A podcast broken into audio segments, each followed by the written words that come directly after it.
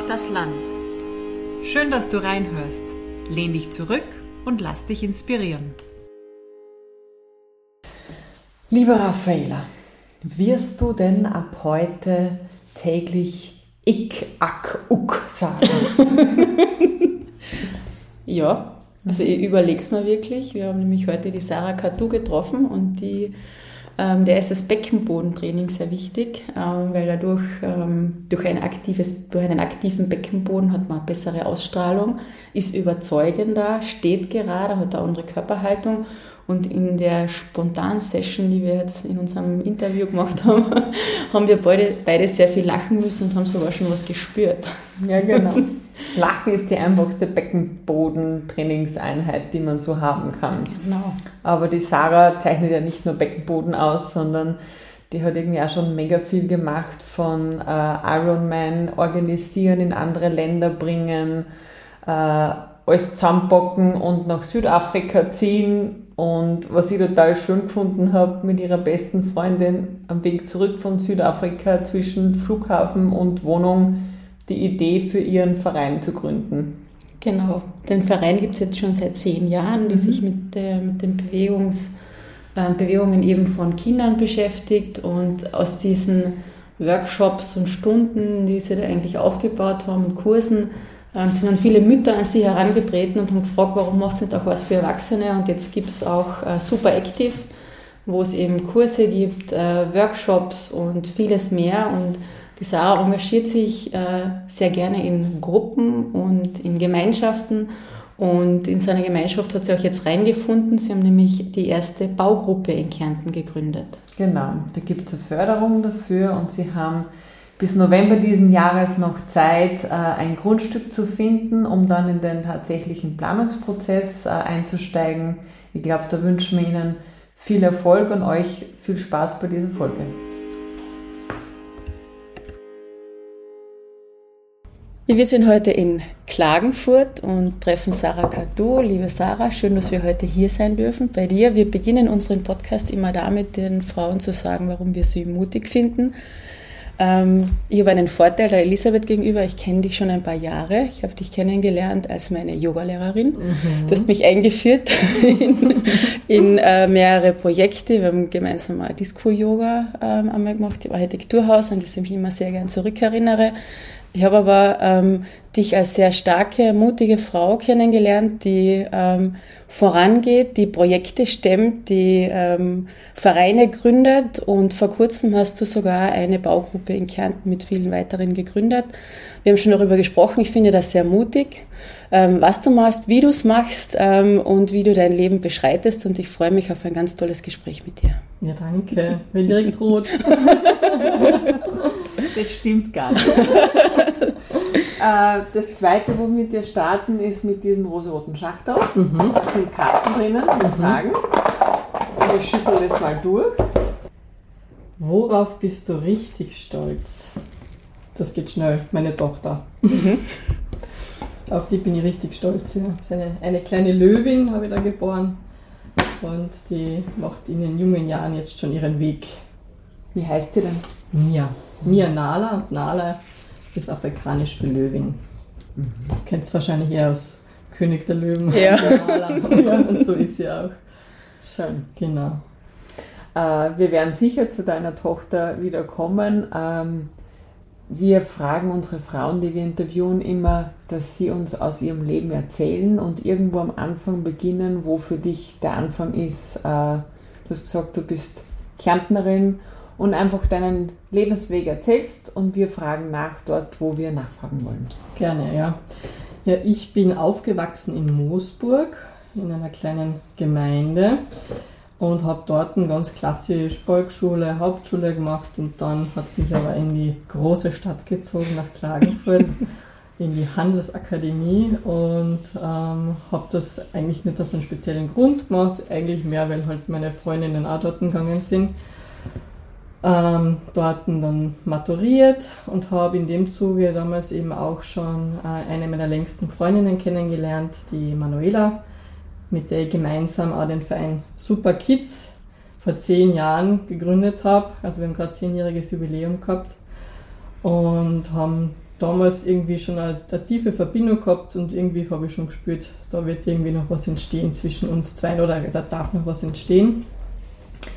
Habe dann danach nicht wirklich gewusst, was ich tue nach der Hack, ähm, habe einmal ein halbes Jahr nichts gemacht, beziehungsweise gebabysittet und wirklich ja, mehr Zeit gelassen zu überlegen und habe dann trotzdem ein Studium angefangen an der Uni in Klagenfurt, ähm, Publizistik und habe dann neben dem Studium relativ schnell ähm, auch zu arbeiten begonnen. Damals in einer Agentur, die hat Triangle geheißen und hat den Ironman in Klagenfurt organisiert.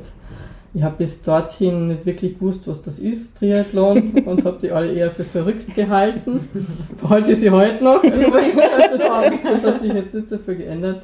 Und bin dann aber immer mehr in diese äh, Eventbranche hineingerutscht und habe schlussendlich auch wirklich elf Jahre lang dann für Ironman gearbeitet.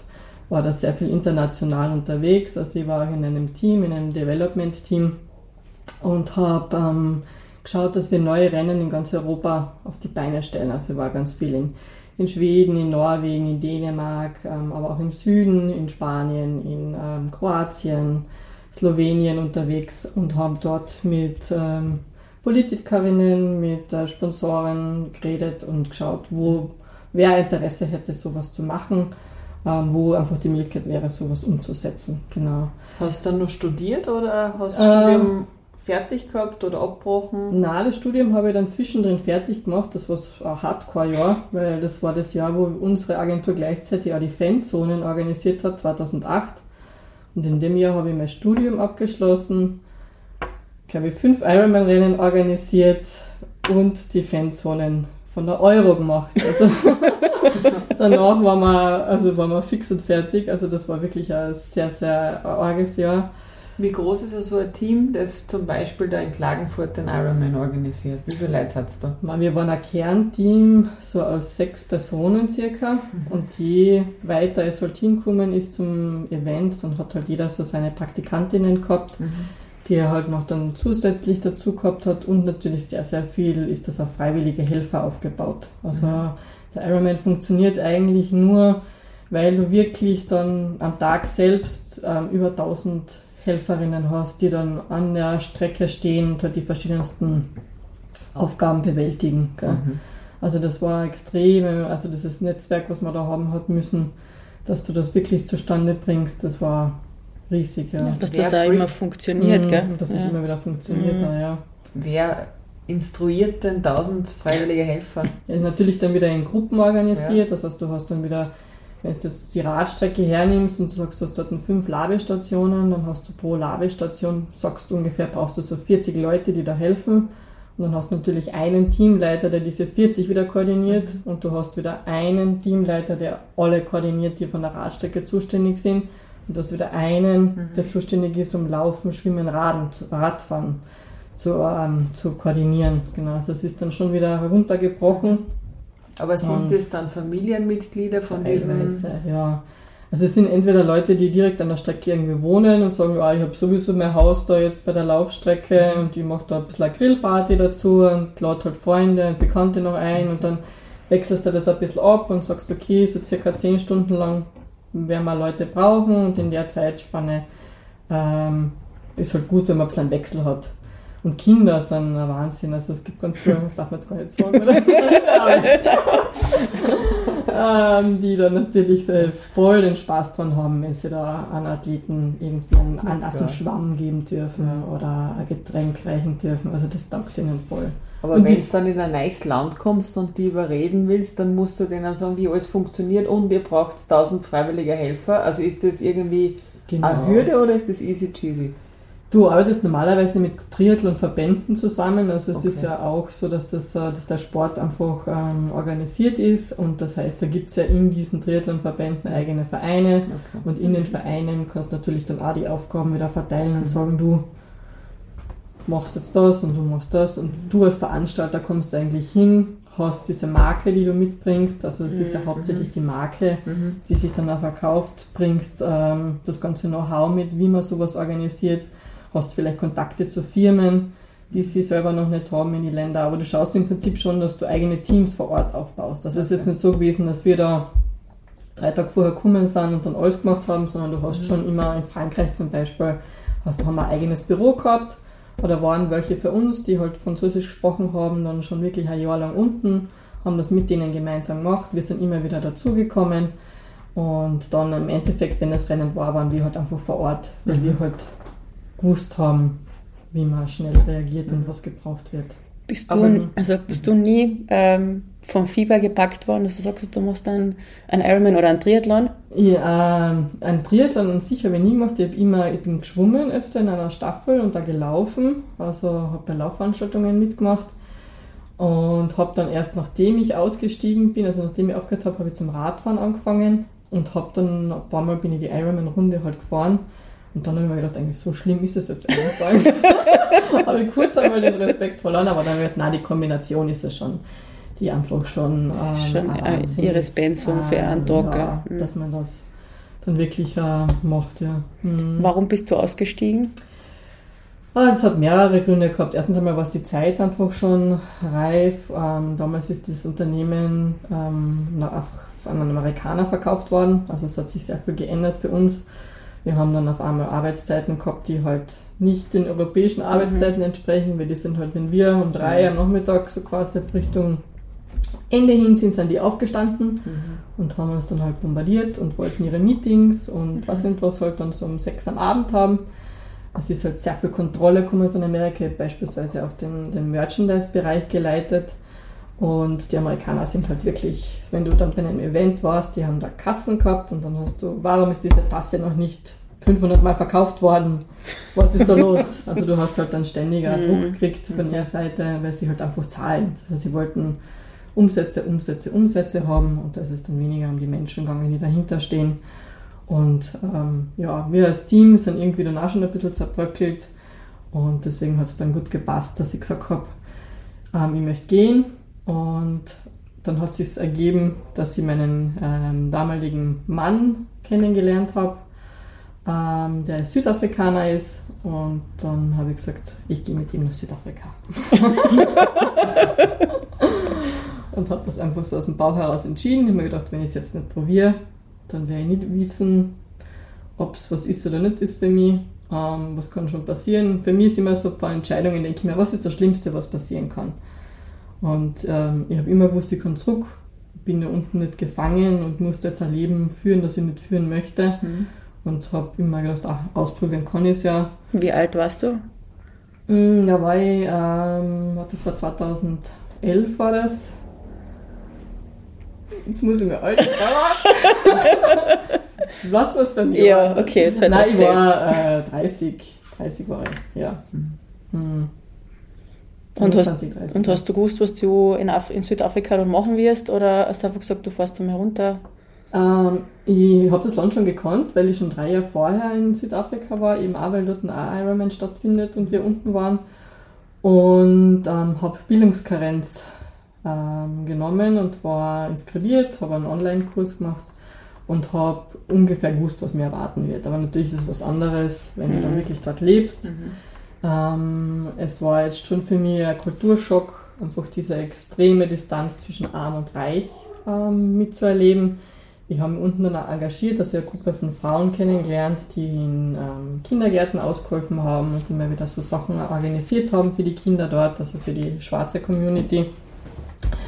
Und das war für mich einfach dann, wo ich zurückgekommen bin, so erschreckend zu sehen. Also was für, also was für ein Unterschied einfach zwischen den Kindern da besteht. Also dass die, mh, die Kinder einfach so extrem dankbar waren, einfach auch für die kleinste Kleinigkeit und unsere Kinder herum einfach so fordernd und undankbar waren Ja. in so vielen Dingen.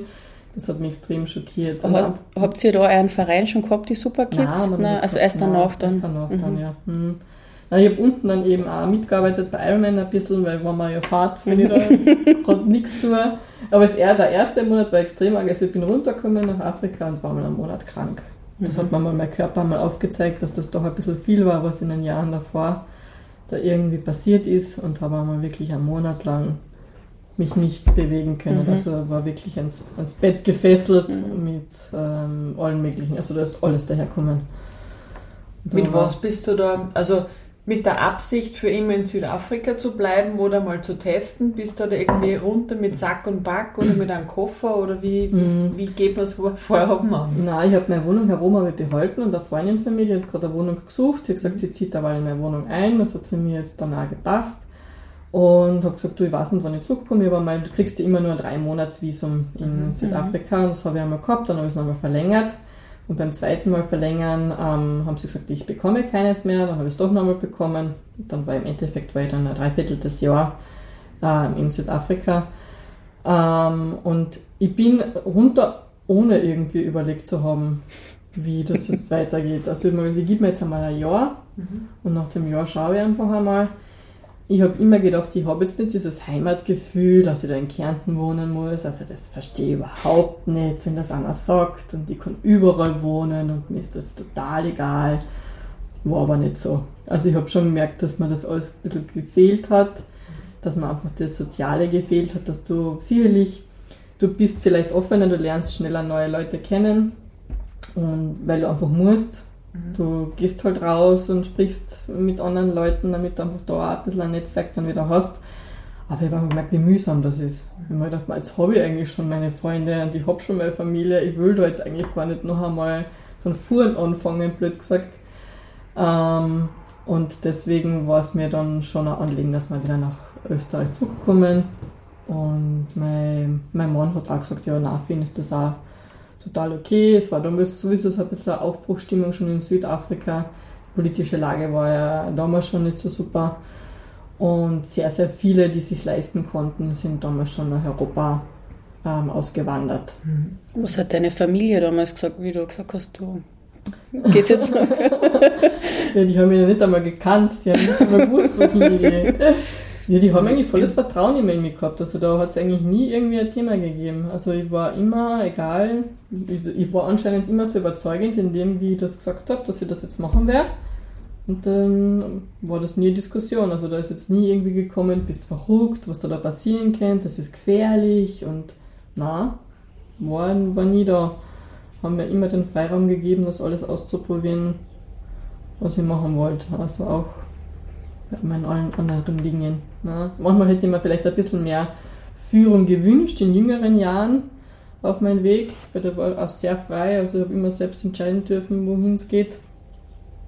Ähm, aber sonst, na, da war nichts. Gut. Und für deinen Mann war das auch möglich, quasi runterzuwechseln und ein Jahr später wieder daherzukommen beruflich. Genau. Ja. Ähm, der, also wir haben dann relativ schnell geheiratet, weil es einfach mit dem Visum sonst ein Thema gewesen wäre, weil ähm, ja dann alle drei Monate ausreisen hätte müssen und wieder reinkommen hätte mhm. müssen. Und haben dann eigentlich dann gleich das Jahr drauf, also nachdem wir uns eigentlich ein Jahr als gekonnt haben, geheiratet, aber nachdem die Phase des Kennenlernens so intensiv war und wir drei Monate getrennt waren und eigentlich nur täglich durchs Telefonieren, da lernst du die halt dann schon einmal anders auch kennen. Mhm. Und genau, und haben dann herum angefangen. Also ich, bin eigentlich aus dem Flieger in Südafrika ausgestiegen und bin von Amano abgeholt worden, sind in die Wohnung gekommen und haben dort den Verein geplant. Also wir haben nicht Zettel, was wir so gebrainstormt haben, was, wie das ausschauen soll und wie das heißen soll. Die Mano ist jetzt deine beste Freundin. Genau, ja. ist eine meiner besten Freundinnen, mit der ich jetzt einmal einen Verein habe. Und ähm, ja, da ist das eigentlich entstanden. Also wir haben schon, drü schon vorher drüber geredet gehabt, aber das ist dann nach dem Wochenende, wo ich zurückgekommen bin, ist das entstanden. Und mhm. der Verein macht jetzt was?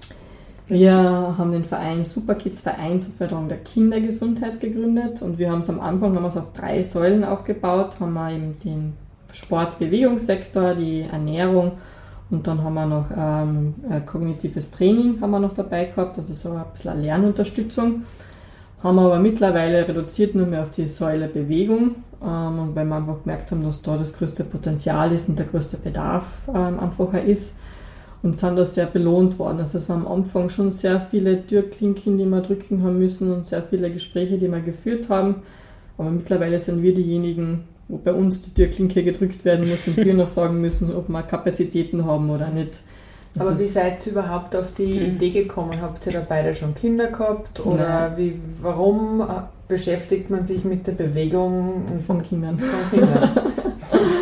Wir haben beide noch nicht Kinder gehabt, aber haben beide gewusst, wir werden Kinder haben und haben beide gesagt, wir wollen etwas schaffen, ähm, wo wir für uns selber den Freiraum haben, wie wir uns den, den Alltag gestalten. Also wie, dass wir nicht mehr für jemanden anderen arbeiten und irgendwie in so einem 8 bis äh, 16 Uhr Job oder 9 bis 18 Uhr Job eingespannt sind, sondern dass wir selber sagen können, wie wir arbeiten.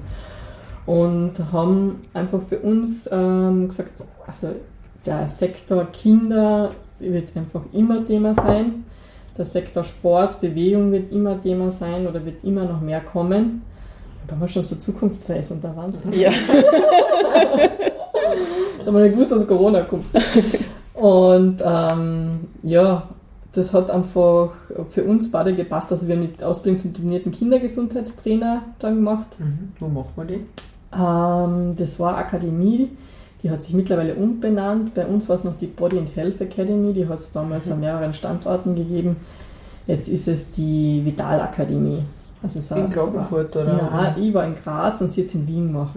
Mhm. mhm. Und die bieten mittlerweile ganz, ganz viele verschiedenste Ausbildungen so am zweiten Bildungsweg an. Also viel, mhm. also viel im Gesundheitsbereich, genau.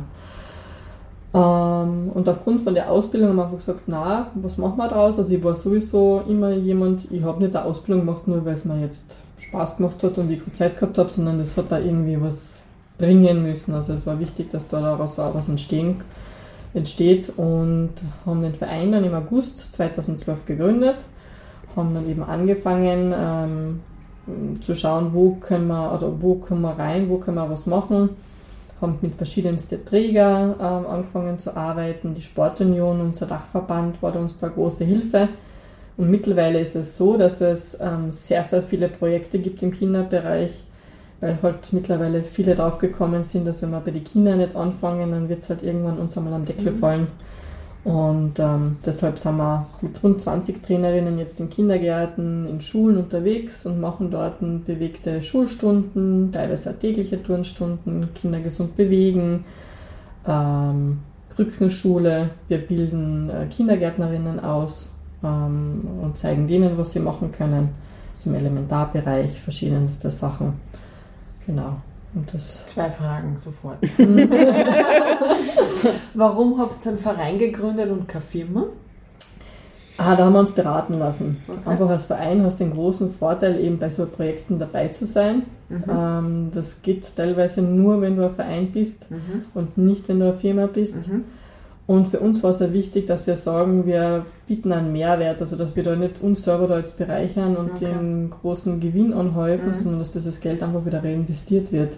Aber das heißt, du bist angestellt bei deinem Verein genau. und die 20 Trainerinnen dann auch? Der, in Österreich ist es so, dass du, wenn du einen Sportverein hast, kannst du steuerfrei dazu verdienen. Das nennt sich pauschale Reiseaufwandsentschädigung. Mhm. Das heißt, da kannst du wenn du zum Beispiel, wir haben Physiotherapeutinnen bei uns, die ganz normal im Job nachgehen oder wir haben Lehrerinnen bei uns, mhm. die halt dann einfach sagen, du, ich habe Zeit, dass ich am Nachmittag noch einen Kurs mache, mhm. dann äh, können die das steuerfrei dazu verdienen mhm. mhm. und müssen nicht angestellt sein. Was mhm. natürlich auch ein großer Vorteil für uns ist. Mhm. Also wenn du da so eine extrem große Lohnverrechnung dann einfach machen musst. Okay. Und so kannst du es auch noch führen. Also wenn du ja. Und wenn du sagst, ihr macht da jetzt dieses Programm in Kindergärten und Schulen, ich habe jetzt keine Kinder, ich erinnere mhm. mich an meine Schulzeit zurück, da hat es Turnstunden gegeben. Was ist sozusagen an dem, was ihr macht, anders wie an den Turnstunden, die es in der Schule gibt oder gibt es die nicht mehr? Kannst du dich erinnern, was du in deinen Turnstunden gemacht hast? Nein, nicht so gut. wahrscheinlich Völkerball und ja. Mordball gespielt. Ja, Völkerball. Ja, wir haben sehr viel Völkerball gespielt. Völkerball, weil ich habe heute also ich habe Angst vor dem Ball fangen ja. und das war damals schon so und genau, darum war genau. immer, ich habe immer noch versteckt, dass ja. ich nicht dran kann. Also was wir halt merken, und ich habe ja sehr lange selber in, in, in Schulen einfach ähm, die Turnstunde geleitet, die Lehrerinnen sind halt teilweise zu wenig ausgebildet in dem Bereich. Und so wie du zum Beispiel auch eine Werklehrerin, eine externe holst, mhm. warum holst du denn nicht einen externen Sportlehrer? Jemand, der Sportwissenschaften studiert hat oder eben ähm, ausgebildet ist in dem Bereich und einfach besser versteht, was Kinder in dem Alter brauchen mhm. und dir ein bisschen mehr bieten als Völkerball. Wie wird das finanziert? Zahlt das dann die Schule oder gibt es dann wieder eine Förderung? Ja, das oder? Sind Förderungen. Also da ist das Sportministerium, die haben eigene Budgets mhm. eigene große Töpfe ähm, pro Jahr, wo sie das Aber wie entwickelt man jetzt verschiedene Programme oder was? Wo muss ich hinschauen? Was muss ich machen? Oder wie muss man das fördern? Also das war so Learning by Doing bei euch oder man, ihr werdet immer wieder Weiterbildungen machen wahrscheinlich? Genau, ja. Also es hat, gibt sogar eigene Programme für adipöse Kinder mittlerweile, also da ist die ÖGK sehr dahinter, dass da was passiert. Da ist eher dann das Thema, dass du schwer an die Kinder kommst, weil halt die Eltern auch, das ist eine gewisse Schicht, die halt dann das halt teilweise nicht einsehen, warum mein Kind da jetzt was machen sollte oder warum ich als Elternteil was ändern sollte. Gell? Aber grundsätzlich geht es darum, dass man den Kindern, so wie du sagst, nicht Angst vom Ball gibt, sondern eine Freude am Ballspielen mhm. gibt und deswegen ist unser Hauptfokus einfach Freude an der Bewegung und wir wollen in keinster Art und Weise, dass ein Kind sagt, ich war bei den Superkids-Turnen und ich möchte nie wieder in einen Turnsaal gehen, weil das war so schrecklich und ich habe mhm. Angst gehabt und das passt mir gar nicht. Und es gibt da Kinder, die kommen und die sitzen halt einmal bei den ersten zwei Stunden und schauen zu, um dann einmal das Vertrauen zu entwickeln und dann mitzumachen. Mhm. Und du schaust einfach, dass du die, die großen äh, Bewegungsspektren halt abwächst, dass, dass die Kinder nach den Einheiten irgendwann einmal eine Raumorientierung entwickeln, dass sie Gefühl für einen Ball entwickeln, dass sie Gefühle dafür entwickeln, von der Schnelligkeit, also wie, dass sie ihre eigene körperliche Fähigkeit ein bisschen einschätzen. Wie schnell kann ich laufen? Wann bin ich außer Atem? Wie klettere ich gut? Was brauche ich dazu? Genau, also einfach ein Gespür dafür zu bekommen, für den eigenen Körper ähm, zu entwickeln, ist einfach für uns wichtig, weil sehr, sehr viele Kinder ja, kriegen es nicht mehr zu Hause vermittelt. Also das da wollte ich jetzt gerade nachfragen. Das klingt ja so nach etwas, wo ich mir denke, das sollten sie doch ja. normal zu Hause lernen. Nicht? Also ich habe Sachen erlebt, da hat es Kinder gegeben, die mit Stiegen gehen können in der ersten Klasse Volksschule, weil mit ihnen nicht Stiege gegangen geworden ist. Also mal, wo ich das gehört habe, also ich habe eine Langbank aufgebaut und habe halt die Aufgabe war, über diese Langbank zu balancieren. Mhm. Ist jetzt nichts Weltbewegendes. Also wenn du irgendwo einmal Stufen hast und mhm. jedes Kind steigt automatisch auf die Stufe, mhm. hat sie nicht können. Und dann habe ich halt einmal die Lehrerin gefragt, was da los ist. Sie hat gesagt, nein, die muss hinaufgetragen werden bei der Schule, weil sie keine Stiegen gehen kann. Die war sechs Jahre alt, das Mädchen. Wahnsinn. Und dann denkst du halt, kannst jetzt, also es ist ein Extremfall, mhm. gell? Und es gibt natürlich halt trotzdem Kinder, die können in der Volksschule noch keinen Purzelbaum. Also normalerweise im Alter von zweieinhalb, drei Jahren lernst du dann Purzelbaum, dann machen sie ganz automatisch. Mhm. Sechs, siebenjährige, die nicht einen Purzelbaum machen können. Mhm. Oder wenn du jetzt auch beim Schwimmen schaust, im Sommer sehen wir es ja jetzt gerade, wie viele Siebenjährige mit Flügel noch drinnen sind, weil sie nicht schwimmen gelernt haben. Mhm. Ja, also das ist, man darf es nicht, ähm, man, also es ist sicherlich etwas, das die Eltern dann mitgeben und wo schon einfach aus der Familie der Impuls kommen soll, sich zu bewegen, aber sehr viele haben den nicht. Und da wird sich wirklich darauf verlassen, dass die Schule das dann regelt. Und da passiert es halt dann auch nicht. Gell? Ja, es ich bin gerade einfach nur schockiert. Ja, es ist mhm. total skurril. Ich habe mit einer Freundin gesprochen, da waren beide Kinder im Waldkindergarten. Mhm. Und da haben wir über das Thema geredet, dass viele Kinder nicht mehr über Wurzeln gehen können im Wald. Mhm. Und äh, das war für mich dann so arg, weil ich denke, ich bin so aufgewachsen, ich war immer draußen, also immer im Wald, wir waren immer draußen haben gespielt. Das ist von mhm. geht dann automatisch. Also ich kann mir das auch nicht vorstellen, dass ich ein sechsjähriges Kind habe, das nicht über eine Treppe gehen kann oder eine mhm. Stiege, das Angst hat. Mhm. Das ist eigentlich und gerade da, oder wie du sagst, die Kinder machen das automatisch. Ich sehe das ähm, auch in meinem Bekanntenkreis, die Kinder, die machen Yoga-Übungen einfach automatisch, weil sie es mhm. dann einfach brauchen. Aber da weißt du sicher mehr. ja, so ist es. Ja. Also normalerweise ein Kind sitzt ja nicht lang still. Also das ist ja erst dann wirklich in der Schule, wo sie dann zum Sitzen einmal gezwungen werden. Ja, eigentlich machen sie den ganzen Tag Übungen, mhm. oder? Damit mhm. sie alles kräftigen mhm. und so soll es eigentlich für uns auch sein. Ja.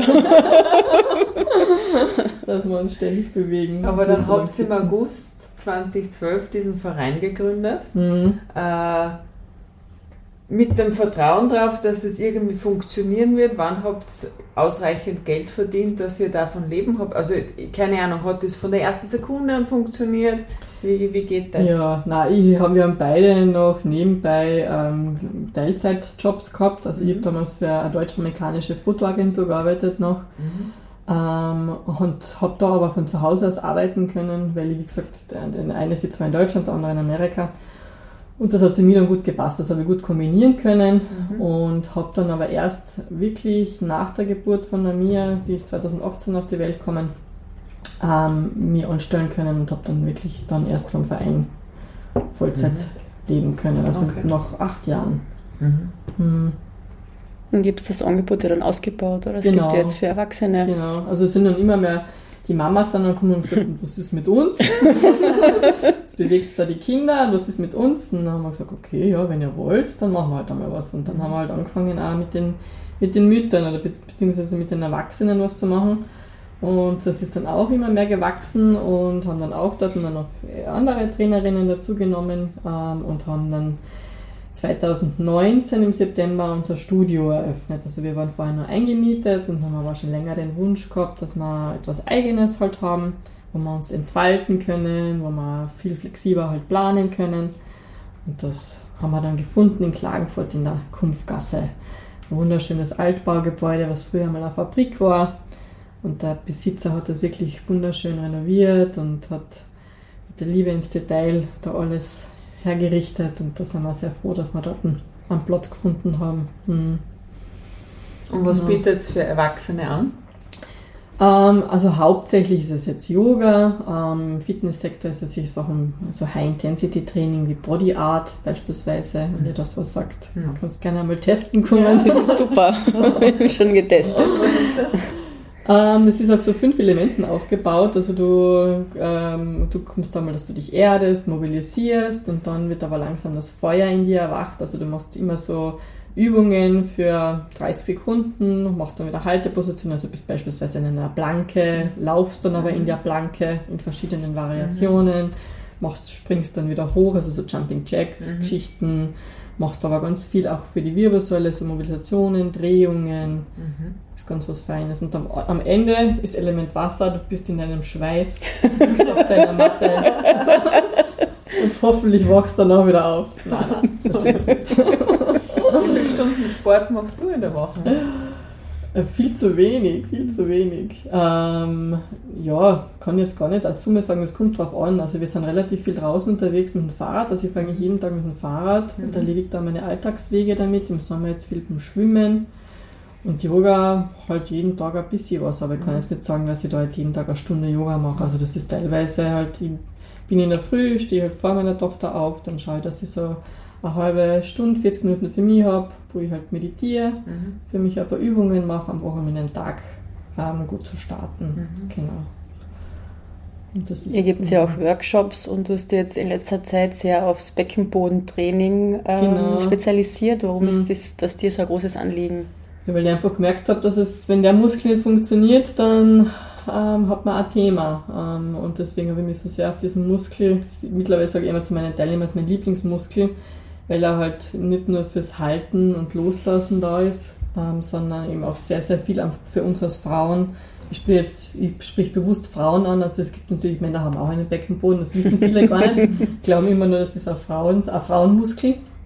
Aber für mich ist es wichtig, gerade an Frauen das zu vermitteln, weil er halt auch für die Haltung extrem wichtig ist. Also wenn man den Beckenboden trainiert, wird man merken, dass man ganz eine andere Haltung hat.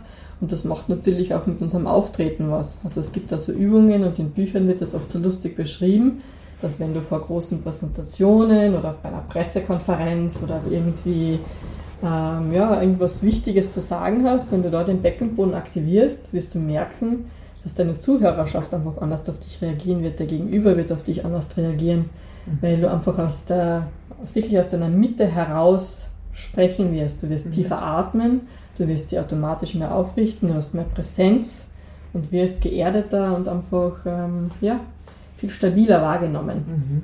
Und ähm, viele Politikerinnen machen das sogar. Mhm. Vielleicht, weiß nicht, ob es alle bewusst machen, aber das macht man dann, ja.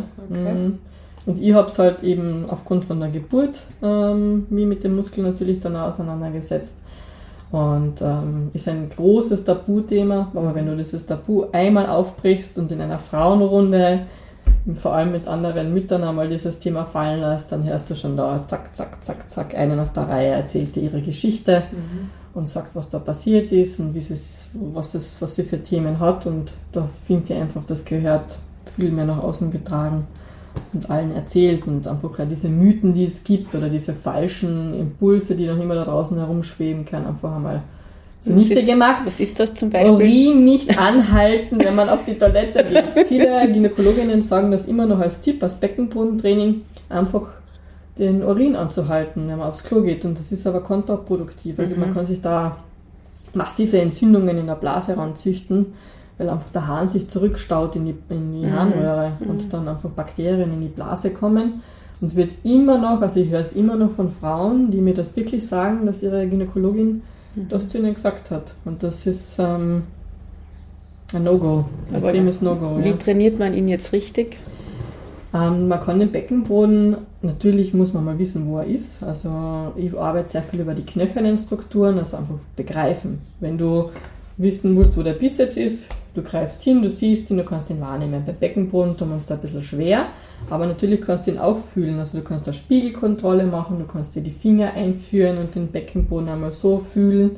Hat da extrem viel mit der Sexualität zu tun. Also viele Frauen, die ja sagen, sie haben noch nie in ihrem Leben einen Orgasmus gehabt, sie wissen gar nicht, wie sich das anfühlt.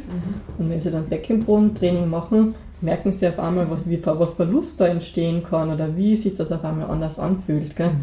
Oder auch Männer merken dann auf einmal, dass sich da was, da hat sich was getan, da ist etwas passiert. Bedanken sich dann bei mir. Super. Na, ähm, der Muskel kann einfach sehr, sehr viel. Also du kannst ihn über Wahrnehmung, du musst einmal wissen, wo er ist. Und ich mache dann sehr viel reflektorisches Beckenbodentraining, also über das Fasziensystem, über das Bindegewebe. Du hast zum Beispiel eine Verbindung von deinem Kiefer zu deinem Beckenboden. Das heißt, allein wenn du lachst, hebt sich dein Beckenboden. Wirklich? Ja, probiert's einmal. dann spannt er sich schon an. Also Ja. wenn ich traurig schaue, Ja, also wenn mein Kiefer entspanne, dann entspannt er sich und wenn ich lache, dann hebt er sich. Das okay. wäre schon einmal, das ist das einfachste Beckenbodentraining der Welt, sage ich immer. Einfach lachen. Ähm, tanzen, also Tanz ist extrem, also alles was Beckenbeweglichkeit in alle möglichen Richtungen, Kippen, Achterschleifen. Also wirklich Tanz ist ein tolles Beckenbodentraining. Und dann ist es aber so wie jedes andere Training etwas, was ich auch, wo ich mir wirklich Zeit dafür nehmen muss. Dass ich sage, okay, wenn ich ein Thema habe, dann ist es schon so 15 Minuten am Tag, wo ich auf die Matte gehe und dann auch mit Lauten arbeite. Wollt ihr mal, wollt's einmal kurz lauten? Ja. Ja. Also, wir haben die Laute Ik, Ak und Ok. Machen wir mal eine Runde gemeinsam. Ich, Ak, Ok. Genau. Spürt's was? Ja.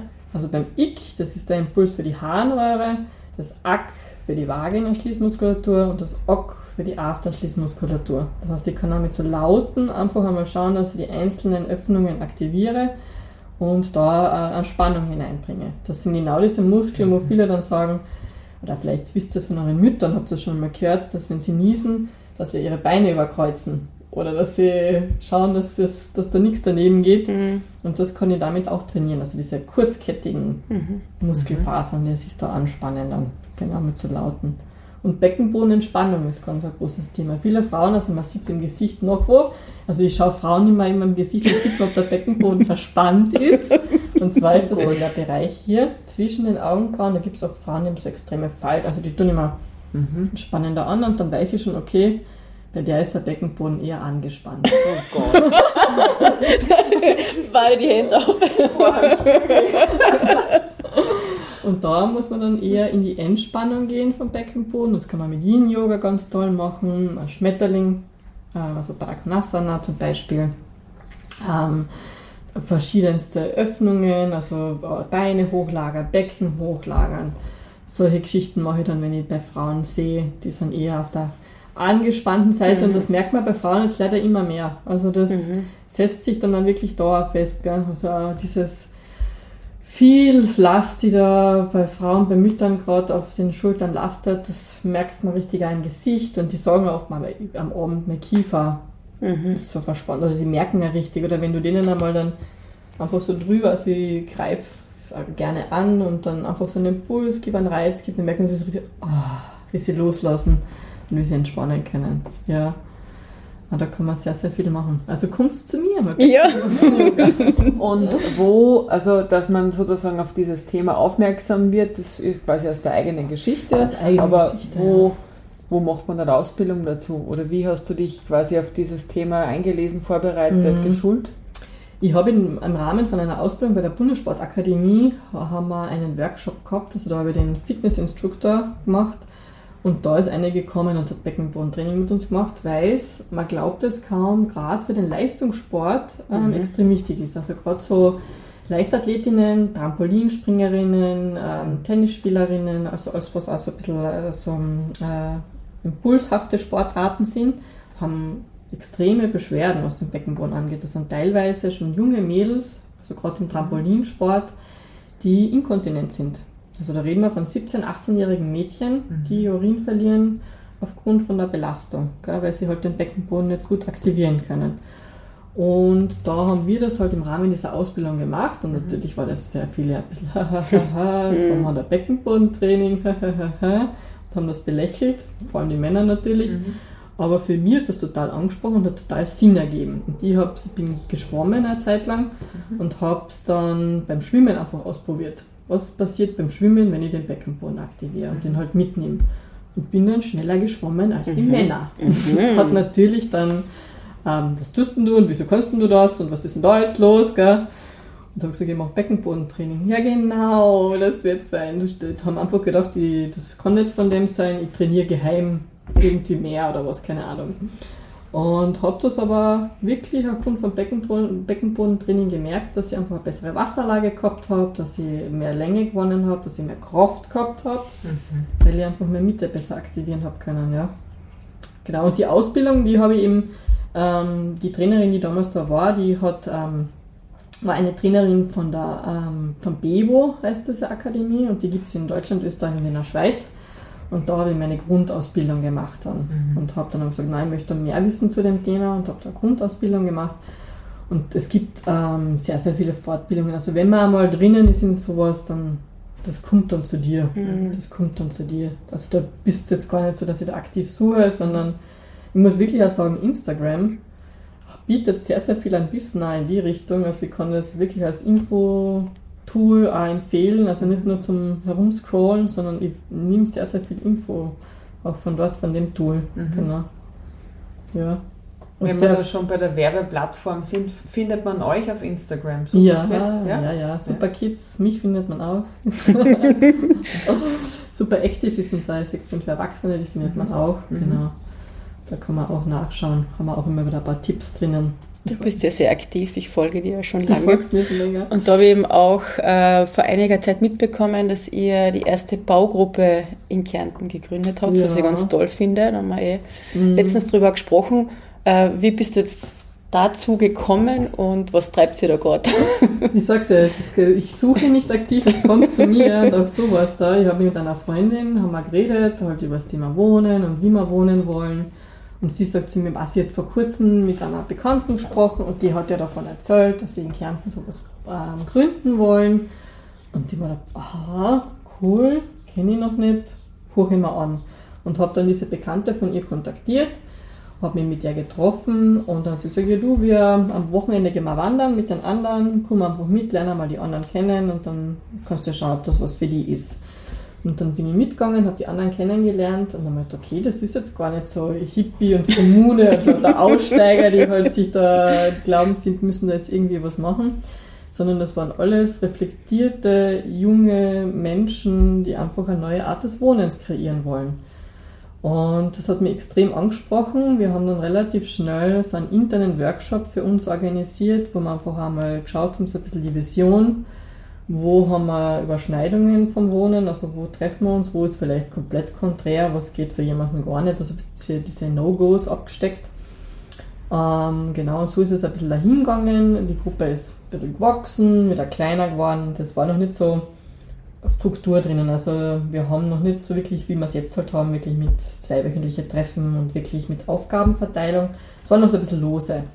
Du kannst ganz kurz beschreiben, Mhm. was sind die Überschneidungspunkte, wo ihr euch quasi einig seid und wo geht es auseinander? Wie, Genau. wie schaut zukünftiges Wohnen aus? Mhm.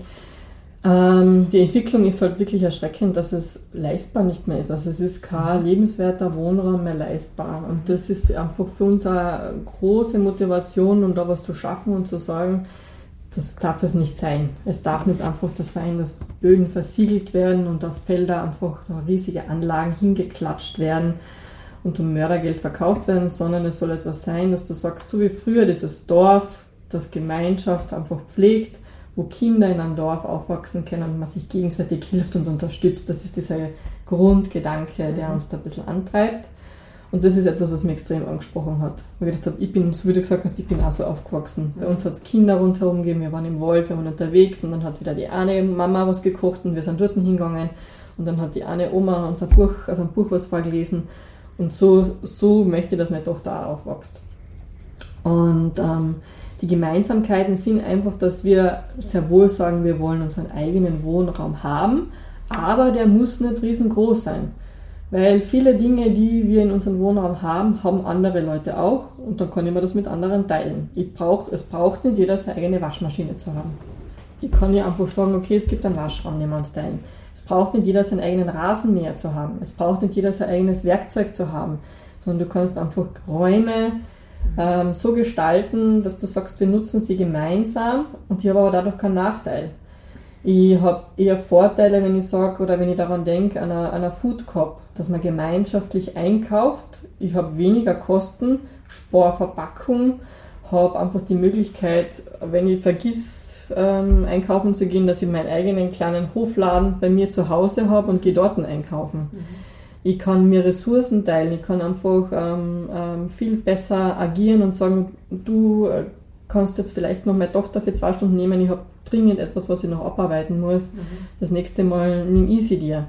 Du kannst dir viel leichter in der Gemeinschaft etwas bauen, etwas schaffen. Und wenn wir jetzt von einem Schwimmteich zum Beispiel reden, ich könnte mir nie allein einen Schwimmteich leisten und mhm. bauen, aber wenn da 30 andere sind, die sagen, wow, eine coole Idee, passt, machen wir, mhm. dann schaffe ich das, dann kann ich das machen. Mhm. Und einfach die Ideen, die Impulse, die einfach aus der Gruppe kommen, das sind nicht nur mit meinem eigenen Gedankenkarussell, da mit mir das allein ausmache, sondern ich habe jederzeit jemanden, mit dem ich quatschen kann und einfach meine Gedanken teilen kann und sagen kann, du, wie ist denn deine Einstellung, wie ist denn deine Meinung dazu? Mhm. Ähm, und da einfach auch, ja, vielleicht eine neue Idee, neue Impulse von anderen zu bekommen. Also ich muss sagen, es ist sehr, sehr viel an meinem persönlichen Wachstum jetzt auch schon passiert in den letzten zwei Jahren, seit ich intensiver bei dieser Gruppe bin. Also da sind sehr viele Sachen gekommen oder Werte, von mir überdacht worden, die ich vielleicht ähm, ja, nicht, nicht, nicht überdacht hätte, wenn ich nicht da dabei gewesen wäre. Mhm. Und wir haben eben das große Glück, oder wir haben, wahrscheinlich haben wir es ins Universum hinausgeschickt, ich weiß es nicht, die haben gesagt, da muss es doch eine Förderung geben. Zack, war diese Förderung da und wir haben es nicht glauben können und haben dann innerhalb kürzester Zeit einfach diesen Antrag gestellt und haben gesagt, ähm, wir wollen, äh, wir, wir wollen das unbedingt und haben dann die ersten Termine gehabt mit dem Land und haben diese Förderung bekommen, haben jetzt auch eine große Pressekonferenz mit der Dr. Schaunig gehabt, wo das präsentiert worden ist, ähm, weil das Land Kärnten eben auch dahinter ist und sagt, sie sehen das auch als Zukunft des Wohnens. Mhm. Also äh, wir haben nur begrenzte Ressourcen an Fläche und das kann nicht sein, dass da jeder für sich ein bisschen dahin wirtschaftelt und dieses kleine Einfamilienhaus auf der grünen Wiese ist unserer Meinung nach einfach nicht, zukunfts-, nicht zukunftsfähig. Also sage ich irgendwie provokativ an, wie, wie ist es dann, habt ihr darüber geredet, wenn ich mich dann mit irgendjemandem aus dieser Gruppe nicht mehr verstehe, weil wir uns gekocht haben. Wenn ich einen Nachbar habe, mit dem ich mich mhm. gekocht habe, dann tue ich im schlimmsten Fall, ziehe ich meinen Zaun hoch und rede halt da nie wieder um. Ja? ja. Wie tut man da in einer Gruppe mit 30 Leuten? Das ist das, das, ist das Hauptthema, mhm. also Konflikte, wirklich eine gute Konfliktkultur zu entwickeln. Also wir mhm. sind jetzt schon in einem Supervisionsprozess, wo wir solche Sachen auch schon besprechen. Kommunikation. Mhm. So wie ist es jetzt, jetzt wohne ich auch in einer Anlage, hat es auch schon Themen gegeben und natürlich könnte man jetzt einfach sich auf Stur schalten und dann mache ich das da und ja nicht dort. Und meistens es steckt ja was anderes dahinter. Es steckt ja irgendein Bedürfnis dahinter, irgendein Wunsch dahinter, warum es kracht. Gell? Mhm. Und man muss halt einfach reden mit den Leuten. Also ich habe schon gemerkt, wenn man einfach einmal hingeht, wir haben jetzt da auch ein älteres Paar in der Siedlung und wenn die Kinder halt einmal laut sind, dann kommt halt einmal von der Seite etwas. Und dann gehe ich halt hin mit einem Kaffee und mit einem Stück halt Kuchen und quatsche mit ihnen halt einmal und frage einmal, was so passiert ist in ihrem Leben oder was los ist und was einfach ein bisschen reden mit den Leuten. Wir sollten wieder viel mehr miteinander reden, dann wird sich das oft nicht so aufstauen. Also das, äh, diese Explosionen, wo dann wirklich einer den Zaun hochzieht, das passiert ja dann echt nur mehr, weil halt schon so viel dann vorgefallen ist und dann kommt halt noch das i-Tüpfelchen drauf und dann es, es gibt da viele Menschen, die sagen, ich hätte gar keine Kraft nicht für sowas, weil ich habe so viel zum Tun. Ich bin froh, wenn ich heimkomme, die Tür hinter mir zumache und mit niemandem zu tun habe, weil irgendwie alles zu viel ist. Sind das Menschen, die für so ein Projekt nicht geeignet sind oder hat es dann was anderes? Was ist da die Einstellung dazu? Ist total legitim. Mhm. Gibt es bei mir genau solche Tage. Und deswegen sagt man ja, es ist wichtig, dass man seinen eigenen Rückzugsort trotzdem hat und das nicht keine riesige WG ist, wo man ständig dann trotzdem anderen Menschen begegnet. Mhm. Sondern wenn ich wirklich so einen Tag habe oder wirklich eine längere Zeit so eine Phase habe, wo das der Fall sein sollte, habe ich trotzdem einen Rückzugsort. Gell? Mhm. Generell sollte man aber schon offen sein, anderen Menschen, anderen Kulturen gegenüber, wenn man sich für so ein Projekt entscheidet. Also das ist jetzt wirklich nichts, wo ich dann so nur für mein eigenes Ding da vor mich hinbrödel, sondern es ist schon etwas, was man gemeinsam eben macht. Gell? Also ähm, ohne Gemeinschaft funkt, funktioniert es nicht ganz. Also das Ganze ist ja dann auch in Gruppen organisiert mhm. und jetzt dann schon wirklich weit in die Zukunft gedacht, ähm, wenn du wir äh, beispielsweise ein Hühnergehege haben, und dann gibt es das Team Hühner und dann, wenn du in diesem Team Hühner bist, kommst du deine Eier kostenlos, weil du dich verpflichtest, einmal in der Woche die Hühner zu füttern und aufzuräumen mhm. und halt die Aufgaben zu erledigen. Mhm. Wenn du sagst, boah, ich habe keine Zeit, interessiert mich null, bist du nicht in diesem Team Hühner, aber du hast trotzdem die Möglichkeit, im Hofladen die Eier zu kaufen. Mhm. Okay? Oder wenn du ähm, eher sagst, du, wir haben in einem Projekt gerade angeschaut in Graz, die Kovus, in der Nähe von Graz, ähm, da sind äh, vier oder fünf Tischler, glaube ich, vier oder fünf Tischler waren es dabei, die extreme Freude haben, da was zu schaffen. Die bauen natürlich auch einiges für die Gemeinschaftsräume, aber wenn du jetzt sagst, äh, du beteiligst dich dabei, du bist jetzt zwar selber keine Tischlerin, aber du möchtest das ein bisschen kennenlernen, das Handwerk, und machst da mit mit denen, hast du auch den Nutzen, dass du vielleicht etwas dir selber schaffst, was selber bauen kannst, wo du vielleicht vorher die Möglichkeit mhm. nicht gehabt hast. Gell? Und wenn jemand sagt, interessiert mich gar nicht, hast du die Möglichkeit, dann kaufst du es vielleicht von denen gell? oder gibst das in Auftrag. Gell? Mhm. Also es gibt da für jeden die Sache, wo er sich dann halt einbringt. Es hat ja jeder seine Präferenzen und es hat ja jeder seine, mhm. Seine Sachen, was er gern tut. Oder vielleicht lernt man etwas kennen, aber das muss man erst auserfinden. Muss man erst so wie du jetzt redest ja. gegen Versiegelung, weil mhm. man, das kennen wir als unseren Beruf, das sagen wir tagtäglich und das ist total schwierig, oft, dass man zu Menschen vordringt, weil jeder hat irgendwie so seine Vorstellung von diesem Einfamilienhaus im Grünen oder auch so jetzt, warum glaubst du, dass es zum Beispiel jetzt in dieser Wohnanlage ähm, oft nicht funktioniert mit dem gemeinschaftlichen Wohnen? Das könnte man ja auch irgendwie machen. Ja, bei uns ist halt wirklich, dass du sagst, du hast Du formst die Gruppe und hast eine stabile Gruppe und baust dann für diese Gruppe wirklich die Wohnräume so, wie es sich diese Gruppe wünscht. Mhm. Klassisch passiert so, es wird was hingestellt und dann ziehen die Leute ein, die sich vor, die sich im besten Fall am ersten Tag vom Siedeln im Treppenhaus begegnen. Dann passiert vielleicht da schon irgendwas, weil der andere wen eingepackt hat oder sonst irgendwas und dann ist da schon, die hat mich eingepackt und dann war das und das und die hat da mit dem hm. die Wand gestreift und dann fängt es da schon an. Anstatt dass man sagt, und das gibt irgendwie Auftaktveranstaltungen, das sind jetzt die Bewohner von diesem Haus und es gibt da Kennenlernen. Ich kenne, die wohnen jetzt seit einem halben Jahr da, ich weiß nicht, wer da ober mir wohnt. Gell? Mhm. Also ich habe welche teilweise noch nie gesehen. Mhm. Also wenn mich jemand fragt, wohnt, ah, da wohnt ja der und der bei dir im Haus, denke ich mir, keine Ahnung, weiß ich nicht. Gell? Und das finde ich halt so schade. Mhm. Also man rühmt sich ja oft mit diesem gemeinschaftlichen Wohnbau teilweise schon. Mhm. Und das ist es aber meiner Meinung nach nicht. Also diese Gruppe muss bestehen, bevor dieser Einzugspart kommt. Nur dann kann es funktionieren. Und so wie du hast, vorher gesagt hast, wenn es jetzt mit jemandem kann auch immer wieder sein, dass es gar nicht mehr funktioniert es ist immer so, der Einstieg sollte so schwer wie möglich sein und der Ausstieg so leicht wie möglich. Mhm. Weil es soll sich nie jemand gezwungen fühlen, er muss da drinnen bleiben und diese schlechte Energie und die Vibes mhm. gehen dann nach außen, sondern die Möglichkeit zu gehen sollte immer so leicht wie möglich sein. Mhm. Und dann hast dann die Gruppe entscheidet dann einfach wieder neu, wer passt dazu oder wer, wer könnte diesen Platz dann füllen. Wie weit seid ihr jetzt in dem Projekt, in dem Prozess und was, was dort ihr gerade, was sind die nächsten Schritte? So Fokus ist gerade extrem auf der Grundstückssuche. Ähm, das sind gerade unsere ganzen Ressourcen wirklich in der Grundstückssuche. Mhm. Wir schauen uns sehr, sehr viel an. Wir haben auch ähm, lustigerweise jetzt einiges schon angeboten bekommen. wo wir jetzt einfach mal sondieren und schauen, was passt für uns. Mhm. Und wir haben jetzt dann, wir haben gerade eine Architektur, also im Rahmen dieser Förderung einen Architekturworkshop gehabt, wo wir das auch noch einmal mehr gefestigt haben und haben jetzt dann bis, also unser Deadline ist, dass wir bis November ein Grundstück haben oder zumindest eine Option auf ein Grundstück haben, ähm, dass es sein soll. Also es ist wirklich absehbar, weil wenn wir das einmal haben, dann kann erst einmal die Planungsphase beginnen und das würde dann sowieso noch mindestens zwei bis zweieinhalb, drei Jahre, je nach, Mhm. momentan ist es ja eher schwierig, Mhm. ähm, dann dauern, bis man da wirklich einziehen kann. Mhm. Ja. Na, also wir von einem Kloster, also wir gerade, bevor ich mich hingesetzt habe, habe ich schon wieder eine Nachricht gekriegt von unserer Gruppe, ein Kloster ähm, ist uns angeboten worden. Wow. Schauen wir mal, wo das ist.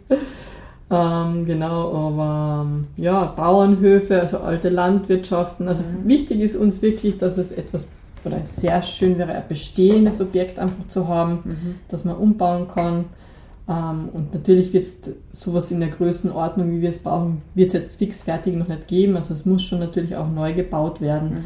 Aber dass du das einfach ähm, wirklich das Alte ein bisschen recycelst und aus dem Alten auch wieder was Neues schaffst oder eine Kombination schaffst. Das muss man dann noch schauen, wie das dann in, wirklich dann in der Realität ausschaut. Sind das lauter neue Leute, die du da kennengelernt hast, oder? Ja, es war lustigerweise eine dabei, mit der ich maturiert habe. die war bei einem Treffen auf einmal, ah du, aha, du auch. Die wohnt aber in Wien und bei der war es eher der Impuls sozusagen, wenn sie wieder nach Kärnten zurückzieht, dass sie eher in so ein Projekt ziehen würde, als wie jetzt in irgendeiner Wohnung halt einfach. Die wohnt aber jetzt, also die hat sich ein bisschen zurückgezogen, die, weil sie jetzt im Wien Mittelpunkt momentan noch hat. Mhm. Aber das gibt's auch. Das wollte ich sagen, das ist mir zu anstrengend in der Gründungsphase dabei zu sein und das ist es auch. Also es ist schon sehr zeitintensiv auch. Also wir treffen uns auch regelmäßig, wie gesagt, und das ist auch mm, schon wie so ein zweiter kleiner Job, wenn du da wirklich dahinter bist. Ähm, und manche sagen einfach, na, das ist mir zu viel. Also ich komme dann, wenn es fix und fertig ist, und das ist auch für uns so, dass wir sagen, es kommen immer welche sagen, ja, wir, war ja auch gern dabei, und das na, jetzt noch nicht. wenn man dann ein Grundstück hat, und aufgrund von dem Grundstück, dann kann man es wieder öffnen und kann man wieder sagen, wer wäre jetzt dabei. Aber momentan sind wir wirklich eine stabile, gute Kerngruppe, wo wir schon eingespielt sind, wo wir uns auch schon gut kennen und wo wir ähm, gut und schnell Entscheidungen treffen können. Also das ist ja auch ein Thema, dass du, je größer du wirst und je mehr Meinungen da kommen, und das ist dieser soziokratische Ansatz, der für mich was ganz was Neues war, dass da wirklich jede Meinung zählt und das ist keine Basisdemokratie und du wirst da übergangen, wenn du dort was dagegen hast, sondern auch wenn du den kleinsten Einwand hast, da wird einfach gesehen, du wirst gehört. Und das finde ich wunderschön, weil wir sind es einfach gewohnt, okay, die Mehrheit möchte das, deswegen machen wir das, was die Mehrheit möchte. Und die anderen, die werden dann gar nicht mehr, das, das kommt dann gar nicht mehr rauf. Gell? Und da ist wirklich so, wir machen Runden im Redekreis, entweder moderiert oder im selbstständig, wo du wirklich dann pro Runde teilweise vielleicht auch noch deine Meinung änderst, weil du auf einmal wieder von jemandem was hörst, wo du denkst, aha, von der Seite habe ich es noch gar nicht gesehen, irgendwie spannend, ja, stimmt. Könnte ich mir doch auch vorstellen. Und das war für mich auch etwas, weil ich bin eigentlich sonst immer so diese Zackige gewesen. Was ist das Problem? Das ist die Lösung, dann machen wir es. Und jetzt auf einmal zu merken, aha, da gibt es ja mehrere Lösungsansätze und vielleicht muss man nicht immer so zackig sein, sondern man muss Dingen halt einfach einmal eine Zeit geben, dass sie dann reifen können. Und das war auch, ja, super spannend zu sehen. Hm. Schön. Also ganz ein toller Ansatz. Also ich werde es auf alle Fälle verfolgen, ich glaube die Elisabeth jetzt auch. Ja. Ähm, leider sind wir schon am Ende, Ende unserer Stunde Voll schnell. und wir schließen immer mit einem Wordrap. Also ich beginne jetzt ähm, ein paar Sätze und bitte dich, diese zu Okay. vervollständigen. Mhm. Ähm, darauf würde ich nie verzichten. Kaffee. Bei diesem Lied beginne ich zu tanzen. I'm a woman. Zum Lachen bringt mich Ja. dein Beckenboden. Und schon wieder angespannt. Ja. Frauen müssen. Gar nichts. Mein Lebensmotto lautet. Ähm, wenn man es nicht probiert hat, dann weiß man nicht, ob es funktionieren könnte. Super. Mhm. Danke. Danke Gerne. dir fürs tolle Gespräch, für die Dankeschön. Einblicke in neue Sphären auch des Körpers. Ähm, War sehr fein, Dankeschön. Danke euch.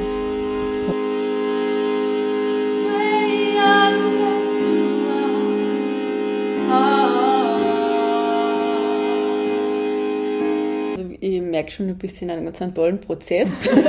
und eigentlich müssten wir die dann noch einmal interviewen, ähm, wenn ihr das Projekt umgesetzt ja. habt. Wie schaut denn der Zeithorizont aus von eurem Projekt?